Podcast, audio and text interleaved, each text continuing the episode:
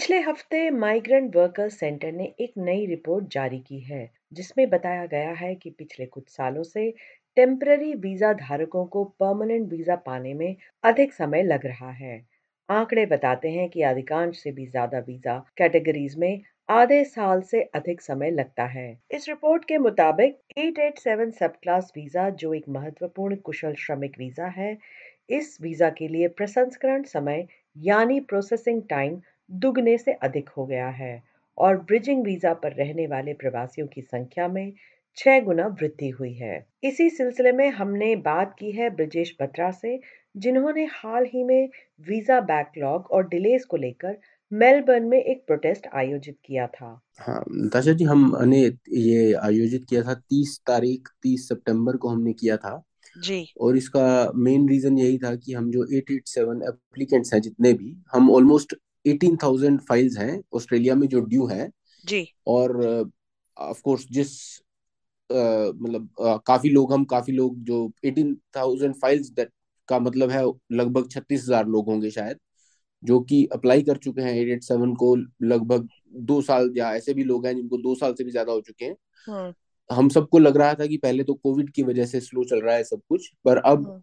आप कोविड के बाद भी क्योंकि गवर्नमेंट ने बहुत कुछ किया कहा है कि हम वीज़ा को फास्ट कर रहे हैं पर हमारी हाँ। इस कैटेगरी के लिए कुछ ज़्यादा स्टेप्स लिए नहीं गए तो हमने इसीलिए उस दिन तीस सितंबर को होबार्ट में एडलेट में मेलबर्न में सब जगह पे एक प्रोटेस्ट किया जिसमें मैं मेलबर्न में ज़्यादा था और सब लोगों ने हर जगह पे किया और ऑलमोस्ट जहाँ तक तो मुझे लगता है लगभग सबका मिला के छह सात सौ लोग आए जबकि एक वर्क डे था फिर भी छह सात सौ लोग आए।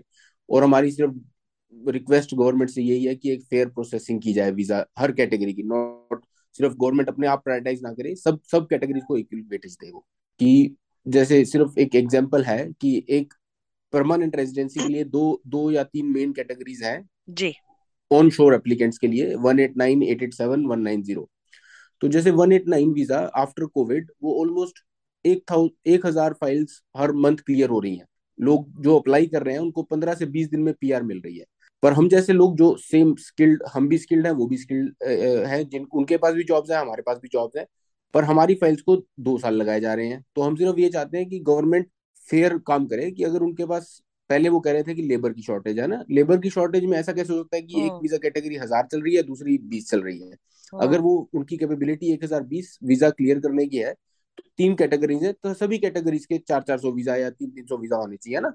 तो ये हमारी डिमांड है कि सारी जितनी भी पीआर की कैटेगरीज है सबकी equal number of files clear हो देखी जाए। ब्रिजेश जी आप हमें ये भी बताइए टेम्पररी वीज़ा धारक जो अभी जिनका वीज़ा पेंडिंग है उनको हम्म। किन किन कठिनाइयों का सामना करना पड़ रहा है? जी हाँ। देखिए सबसे सबसे मेन बात तो सबका ये है सब ऑस्ट्रेलिया में आते हैं एक ड्रीम लेके आते हैं ना कि हम यहाँ पे सेटल होंगे। ऑस्ट्रेलिया कोई शॉर्ट टर्म के लिए नहीं आता। तो सबसे बड़ी तो मेन प्रॉब्लम है जब तक आपको टेम्परेरी कह के बुलाया जा रहा है आप बड़ा ही इनसिक्योर अनस्टेबल फील करते हैं ठीक है? तो पहले तो मेंटेलिटी जो मेंटल हेल्थ के लिए उसके लिए ही है टेम्परेरी वर्ड अच्छा नहीं है। वो भी जब हम अपनी हम जब ऑस्ट्रेलिया आते हैं तो हमें बोला गया था कि दो साल रहना है एक साल काम करना है ना? तो जब उस वो भी कोविड के टाइम है ना हमें कोविड के टाइम में गवर्नमेंट से बहुत ज़्यादा सपोर्ट नहीं मिली टेम्परेरी वीज़ा वालों को। फिर भी उस टाइम पे फिर भी मोस्ट ऑफ़ अस हमने दो साल में एक साल काम करके किसी तरह से अपना कमिटमेंट पूरी की कि दो साल रहना है, हमें कोई रेंट असिस्टेंस नहीं मिली, हमें कोई जॉब कीपर जॉब सीकर नहीं मिली, हमें कोई भी सपोर्ट गवर्नमेंट से इनिशियली नहीं मिली, बाद वाले फ़ेज़ में मिली। पर उसमें भी हमने अपनी सबने कंडीशंस मेट की। तो हम ऑस्ट्रेलिया जैसी एक फेयर कंट्री से एक्सपेक्ट करते हैं कि जब एक अच्छा कोई सिटीजन बनने की कोशिश कर रहा है, कोई परमानेंट रेजिडेंसी की कोशिश कर रहा है वो अपनी कंडीशन जो गवर्नमेंट ने उसको कहा, वो फुलफिल कर रहा है तो गवर्नमेंट इन रिटर्न उसको भी फुलफिल करेगी अपनी अपनी कमिटमेंट भी तो वो हमें नहीं मिल रही है तो टेम्परेरी इटसेल्फ में खुद को चार, तीन साल, चार साल रहने के बाद ऑस्ट्रेलिया में हम फिर भी अभी टेम्परेरी हैं। ये इटसेल्फ एक बहुत बड़ा मेंटल बर्डन है हमारे पे। सेकंड थिंग जैसे मैंने बताया कि हाँ हमें कोविड में बहुत ज़्यादा डिसअपॉइंटमेंट हुई थी गवर्नमेंट से इनिशियली बाद में गवर्नमेंट ने ज़रूर हमको सपोर्ट किया था टेम्परेरी वीज़ा को भी। जी। इनिशियली नहीं किया था। मैं खुद ने अपनी जॉब लूज कर दी थी within before covid just because क्योंकि जॉब कीपर जॉब सीकर के लिए हम अवेलेबल नहीं थे। सात आठ महीने हमें बड़े प्रॉब्लम्स में रहे। उस टाइम पे हमें कोई हमें जो टेम्परेरी वाले थे हमको रेंट असिस्टेंस भी नहीं मिली थी। तो कोविड के टाइम पे हमने डिफिकल्टीज देखी बिंग टेम्परेरी फिर उसके बाद हमारे हमारी कैटेगरी के ऊपर यूनिवर्सिटी में जिन भी स्टूडेंट्स को यूनिवर्सिटी में जाना होता है उनको ओवरसीज पेमेंट देनी पड़ती है ना? तो अगर कोई काम कर रहा है, उसके प्लान है स्टडी करने की, उसकी स्टडी अननेसेसरी डिले हो रही है, उसके किड्स की स्टडी भी समटाइम्स डिले हो रही है है ना? क्योंकि एक तुम तीन, चार साल से स्टूडेंट यहाँ पे पढ़ रहा है, उसके बाद तुम उनको सडनली कहो, क्योंकि प्राइमरी एजुकेशन सेकेंडरी एजुकेशन पे हमें सेम स्टेटस मिलता है एज अ पीआर पर जब यूनिवर्सिटी जाना है तो हमें ओवरसीज स्टूडेंट की तरह कैटेगरी किया जाता है। तो कई लोग ऐसे हैं जिनके बच्चों ने दो, तीन साल नॉर्मल एजुकेशन की as a local citizen but suddenly अब उनको बोला गया कि नहीं, अब यूनिवर्सिटी जाना है तो ओवरसीज ओवरसीज की फ़ी पे कीजिए जो कि वो नहीं कर सकते है ना? इट्स टू एक्सपेंसिव अब नहीं कर सकते दैट मीन्स वो बच्चे अपना साल दो साल खराब करेंगे। थर्ड थिंग इज़ कि हमें अब हम जब ऑस्ट्रेलिया में आते हैं हमें within three months of staying in Australia they call us tax resident तो हमें टैक्स ऑस्ट्रेलिया में देना है। अगर हम ओवरसीज में भी हमारी कोई इनकम है हमें टैक्स ऑस्ट्रेलिया में देना है उसके लिए। पर अगर हम दो साल बाद साल बाद जब हमें एलिजिबल हो जाते हैं थोड़ा सा कि हाँ यार बैंक हमें पैसे दे हम अपना घर लेते हैं हाँ। तो गवर्नमेंट कहती है कि नहीं यू आर फॉरन नेशनल आपको एक्स्ट्रा स्टैंप ड्यूटी देनी पड़ेगी ऑन टॉप ऑफ़ हमें ऑफकोर्स अगर हम रेजिडेंट बन जाते हैं परमानेंट रेजिडेंसी मिलती है गवर्नमेंट में ग्रांट देती है थोड़ी सी और अगर हम नहीं हुए हैं जो कि गवर्नमेंट की वजह से नहीं हुए हैं उसके ऊपर वो हमें कहती है आठ परसेंट एक्स्ट्रा स्टैंप ड्यूटी भी दो तो अगर तीन महीने बाद हम टैक्स रेजिडेंट बन चुके हैं तो हम चार साल या तीन साल रहने के बाद तीन साल से टैक्स भी पे कर रहे हैं उसके बाद वो हमें अभी भी फॉरेन नेशनल क्यों बुलाते हैं? जब हम टैक्स तीन साल से यहाँ पे पे कर रहे हैं। तो हमें हाँ। क्यों ड्यूटीज़ के क्यों एक्स्ट्रा कहा जाता है? कि एक्स्ट्रा ड्यूटीज़ दो फॉरेन नेशनल की तरह अप्लाई करो कि तुम्हें प्रॉपर्टी लेनी है उस प्रॉपर्टी पे बैंक लोन भी ज़्यादा उस पर देता है। फोर्थ प्रॉब्लम आती है हमें जॉब्स के लिए। हम जॉब्स में जब जाते हैं बींग टेम्पररी रेजिडेंट हम ऑफकोर्स गवर्नमेंट जॉब के लिए तो अप्लाई भी नहीं कर सकते। पर most most of the companies सीख पे या प्राइवेट जॉब्स भी वो कहते हैं कि अगर अच्छी जॉब करनी है तो पहले परमानेंट रेजिडेंसी लेके आइए। तो जॉब्स में भी हमें प्रॉब्लम्स आती हैं। तो डे टू डे लाइफ में इट्स टू डिफ़िकल्ट सर्वाइव करना ही। रोज रोज कोई ना कोई हर हफ़्ते हर दस दिन में हमें कोई ना कोई प्रॉब्लम फेस करनी पड़ती है जस्ट बिकॉज़ हमारी पीआर लेट चल रही है।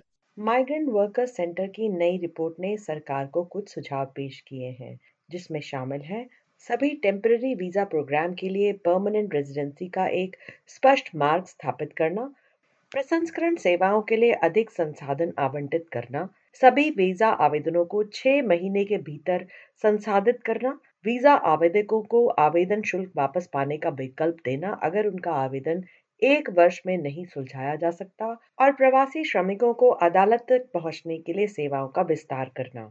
इन दिए गए सुझावों को लेकर ब्रिजेश कहते हैं। PR is a lifetime decision अगर आपको दो तीन हज़ार अगर सपोज़ गवर्नमेंट कहती है कि मैं तुम्हारा पीआर डिले करूँगी पर मैं तुम्हें रिफंड दे दूँगी। हम्म। उस पर्सन को शायद दुखी होगा ना? गवर्नमेंट अगर हाँ ये कह दे कि मैं तुम्हें 2002 मैं तुम्हारा एक महीने में एप्लीकेशन क्लियर कर दूँगी या रिव्यू करूँगी तो people will pay for that है ना? क्योंकि ये लाइफ हाँ। लॉन्ग के लिए है ना? दिस लाइक एक वन टाइम होंगे लाइफ टाइम के लिए होंगे। तो इसलिए दो तीन हज़ार जो भी फ़ीस है उसकी विच इज़ वेरी स्मॉल तो रिफंड वाली बात से बहुत ज़्यादा सहमत नहीं हूँ मैं। वो सिर्फ़ एक मतलब गवर्नमेंट के लिए एक प्रेशर क्रिएट करने की बात हो सकती है जबकि वो मनी पॉइंट ऑफ़ व्यू से मैं रिफंड के लिए बहुत ज़्यादा सहमत नहीं हूँ। पर हाँ बाकी सब क्लियर पाथ में होना चाहिए यस छह महीने में होना चाहिए यस और इरादर कुछ कैटेगरीज में जैसे कि 887 सपोज़ हम 887 जब अप्लाई करते हैं बिकॉज़ गवर्नमेंट हमारी ऑलरेडी स्किल्स चेक कर चुकी है तब उन्होंने हमें स्किल्ड इमिग्रेशन दी हम यहाँ पे अगर एक साल का टैक्स दे ही रहे हैं हम अपनी ऑफकोर्स जब अप्लाई करते हैं हम अपनी सैलरी स्लिप्स वगैरह सब कुछ सबमिट करते हैं टीआरए हाँ। के पास ऑलरेडी सारी इन्फॉर्मेशन होती है कि हम क्या जॉब्स कर रहे हैं अगर अगर सब कुछ हो ही गया हमें जैसे ये हमारे पर्टिकुलर हमारे वीज़ा कैटेगरी पे वो हमको साथ के साथ मेडिकेयर दे देते हैं जब हम अप्लाई करते हैं। जी। तो सेम साइड पे शायद गवर्नमेंट को ये भी चाहिए कि जो हाँ ऐसे कैटेगरीज है जिनको ऑलरेडी एक्सेस एसेस करने के बाद सर्टिफिकेट्स को एक्सपीरियंस को एसेस करने के बाद उसको ऑस्ट्रेलिया में लाया गया है उनको प्रोविजनल पीआर भी साथ के साथ दे देनी चाहिए कि ठीक है इस कैटेगरी में तो तुमने हाँ दो साल रह भी लिए हो तुम टैक्स भी दे रहे हो तुम्हारे पास जॉब भी है एज लॉन्ग एज तुम्हारे पास जॉब है तुम्हें प्रोविजनल पीआर भी दे दी कि हाँ अगर डिसीज़न नो आया तो बाद में रिवोक कर देंगे अदरवाइज़ प्रोविजनल पीआर भी दे देनी चाहिए उनको साथ ही। कि बेनिफिट सारे जो जो सिक जो उसके मेटर्निटी लीव के बेनिफिट्स है वो नहीं मिलते हैं ना? वो साथ के साथ वो भी अगर मेडिकल दे रहे हो तो वो भी तो हेल्थ केयर कार्ड कुछ लोगों की इनकम फिर भी कम होती है उनको चलो डिसेबिलिटी का इशू हो सकता है कुछ भी हो सकता है उनको वो भी कंसिडर करना चाहिए कि जब दो साल से रह ही रहे हैं तो उनको थोड़ा वेटेज मिलनी चाहिए इस चीज़ की जबकि उल्टा हो रहा है। हमें वेटेज तो क्या हमें तो रादर बहुत ज़्यादा सफ़र करने पे मजबूर किया जा रहा है इस सिचुएशन में। ये रिपोर्ट जिसका नाम है waiting to be seen problems of Australia visa processing delays ने ऑस्ट्रेलिया की आवर्जन नीतियों की कड़ी निंदा की है। सवाल ये है कि कब तक परमानेंट वीज़ा एप्लीकेंट्स को वीज़ा दिया जाएगा ताकि वे अपने भविष्य की योजना बना सकें।